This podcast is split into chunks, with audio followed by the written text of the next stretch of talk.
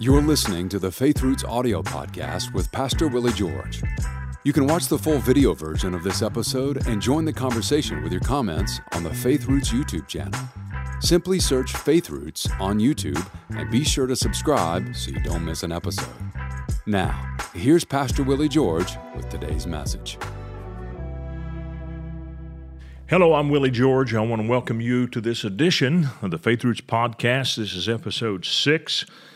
And we're talking about this amazing gift that God's given to the New Testament church and being filled with the Holy Spirit and the ability to pray with the Spirit. And it's so very important. No matter what God has done, there's a cardinal rule we've always got to follow, and it's this. It's found in 1 Corinthians 14 26. It'll be my text for this week. Let all things be done unto edifying. In other words, every manifestation of the Spirit needs to be done in such a way so as to bring maximum edification. And that's an important rule. God never wills for one person to be edified at the expense of an entire group. And so there are some things we have to learn about these gifts that He's given us. And here's uh, truth uh, gifts from God can be abused. Uh, sometimes people think that if uh, the Holy Spirit's at work, uh, that it, it, 100% of what happens has to be pure, and the Holy Spirit gets blamed for a lot of things that He doesn't inspire. But uh, gifts from God can be misused, they can be abused. Look at Adam. Adam abused the gift that God gave him. And, and what's fascinating about this, God permitted it. God knew that Adam was going to sin before He created him. And he created him anyway because God had a plan to redeem Adam. But he allowed this to happen. He didn't step in and stop Adam from eating the fruit of the tree of the knowledge of good and evil. He let that happen. And so God uh, allows gifts to be abused. It doesn't mean He wants it to happen, but it does happen.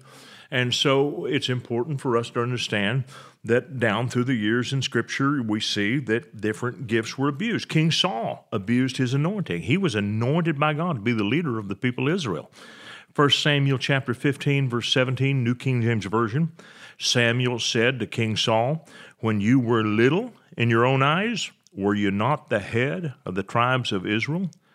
And did not the Lord anoint you king over Israel? Meaning that, listen, you're here because you are anointed.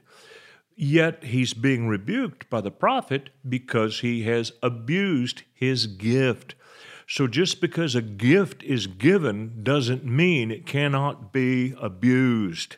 And you see that throughout Scripture. The gifts of the Holy Spirit can be misused, abused, and you need to then understand this very important principle, and it's this that the speaking in tongues that we do is not initiated. It's certainly empowered and enabled by the Holy Spirit, but we're the ones who initiate it. Now I'm going to read this again. We read it last week, and I want to read it again. First, uh, it's Acts chapter two, verse one. When the day of Pentecost was fully come, they were all with one accord in one place, 120 people, and and uh, a place where they had prayed. Suddenly there came a sound from heaven as of a rushing mighty wind, and it filled all the house where they were sitting. And there appeared unto them cloven tongues like as of fire, and it sat on each of them. So each one of them had a flickering tongue that was split, and uh, it, it, it and it's kosher. It has a cloven uh, hoof uh, appearance, meaning that it's okay to put this in your mouth. And they were all filled with the Holy Ghost or Holy Spirit and began to speak. Now, I learned this in school. Sometimes there is no declared subject, it is an understood subject of a sentence. They were all filled with the Holy Ghost. And the next part, and began to speak. There's no stated subject there. So it is understood that the ones who began to speak are those who were filled with the Holy Spirit. They began to speak. The Holy Spirit didn't speak, they spoke with other tongues. Now, the Spirit did something all right. As the Spirit gave them utterance, they did the speaking, but the Spirit enabled them to do it. He is the one who gave guidance to the words in their mouths. They did the speaking. Now, I want to show you how this works, and you see the Apostle Paul giving more instruction about it. He says in verse 13 of 1 Corinthians 14, which is the technical chapter on speaking with tongues, interpretation of tongues, and prophecy. Listen to verse 13. He said, Wherefore, let him that speaks in an unknown tongue pray that he may interpret. For if I pray in an unknown tongue, my spirit prays, but my understanding is unfruitful. So he is saying to us here that uh, when we pray in, in the Holy Spirit, we don't know what we're saying. Then look at what he says in verse 15. What is it then? I will pray with the Spirit, and I will pray with the understanding also. I will sing with the Spirit, and I will sing with the understanding also. Now, he is saying, when I do this praying in tongues, I will. I will it. I initiate it. Holy Spirit guides it. He gives the utterance, but I am the one who starts this. I initiate this. And later on in this week, I'm really going to get into that and explain that and show you that from Scripture very, very clearly that this is a gift that God has put into the hands of believers and they have the power to initiate it, even though it is a supernatural operation of the Holy Spirit. It is a partnership. And man, you see this all through the scripture. You see the miracles uh, in both testaments. Uh, you see Jesus uh, multiplying loaves and fishes. And but before he does it, he has the disciples sit the people on the grass in companies of 50. Then he multiplies the loaves and fishes.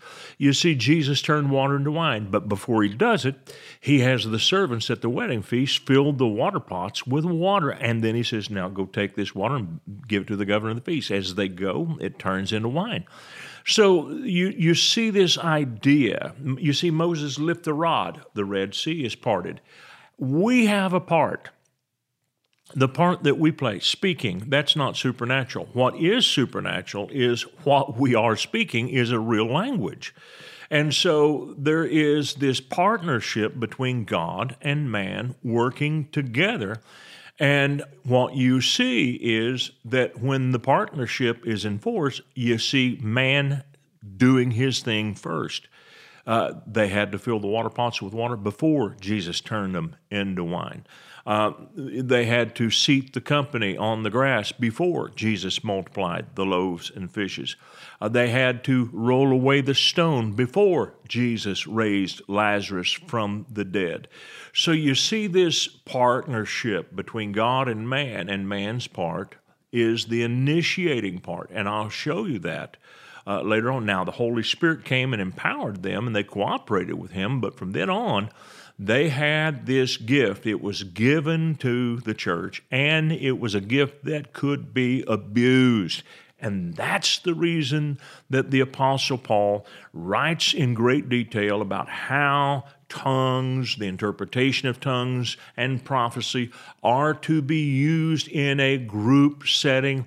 He goes into detail about it because there is the potential for abuse. Now, think about this if the Holy Spirit is the one who causes tongues to happen on his own, at his will, who in the world is Paul to tell the Holy Spirit how to do anything? But you see, in keeping with this thing that God has been doing with mankind from the very beginning, man does the natural, God does the supernatural. And you see it when, when God brought all the animals to Adam. God created those animals, but He didn't give them a name.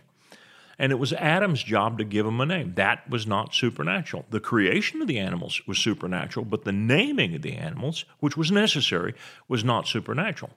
Tongues and interpretation of tongues and prophecy, they are much the same way.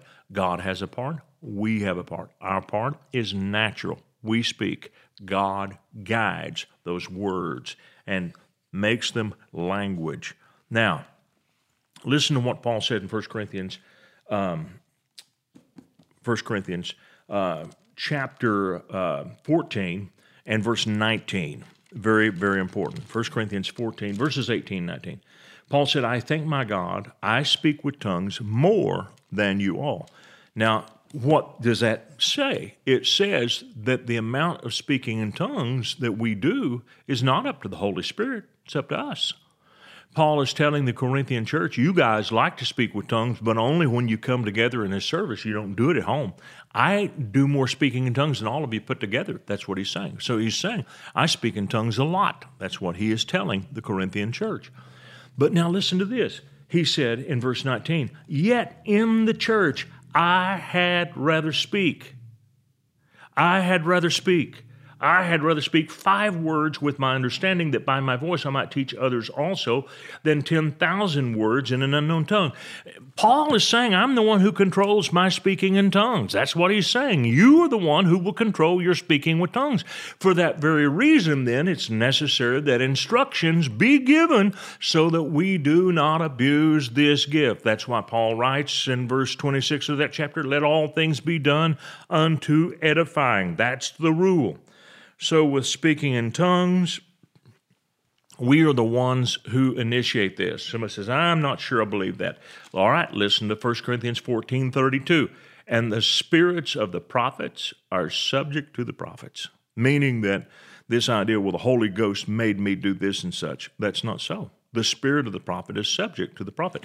If God made you do it, he would be bro- breaking all the rules that he has been working with since the creation of man. He never makes anybody do anything. If God was going to make somebody do something, he would have made Adam rebuke the snake and throw him out of the Garden of Eden, but he didn't do that. So God respects the will of man. So the, the, the, the spirits of the prophets are subject to the prophets. So that's our lesson for today. We initiate the speaking with tongues, and therefore we have to be careful when we do that. It's all the time we have, but we will pick up here tomorrow. Thank you for being with me. We hope this message has been a blessing to you. Ratings and reviews help us reach more people, so take a moment to leave a review on your podcast app and consider sharing an episode with a friend or family member that needs to be built up and encouraged in the Lord today. Thank you for listening.